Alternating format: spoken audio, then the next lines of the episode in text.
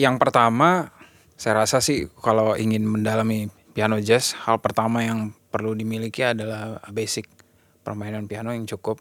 Paling enggak untuk mulai mainin musik ini kita nggak mulai dari standar, maksudnya belajar fingering dan segala macam.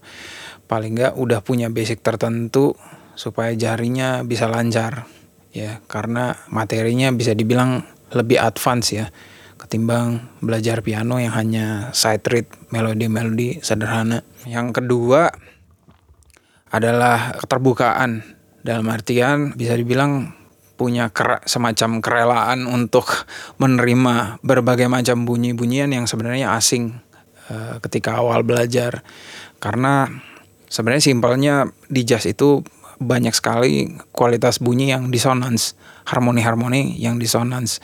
Nah, itu kalau pertama kali belajar biasanya agak sulit ya untuk mencerna bunyinya. Tapi ya ini hal yang ketiga adalah endurance. Jadi hmm, ketika belajar kita nemuin tantangan jangan cepat untuk menyerah itu. Ya. Paling enggak eh, kegigihan untuk belajar itu juga tetap harus dipertahankan uh, begitu ketemu challenge, ketemu materi-materi yang benar-benar asing gitu ya, nggak mundur. Nah justru lewat tantangan semacam itu kita bisa jadi lebih baik dan lebih maju gitu permainannya.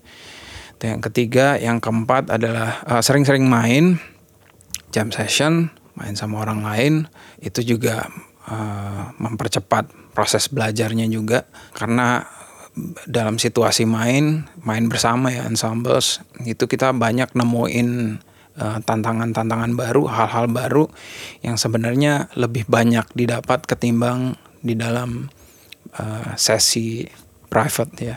Saya belajar antara dosen dan uh, guru dan mahasiswa tuh.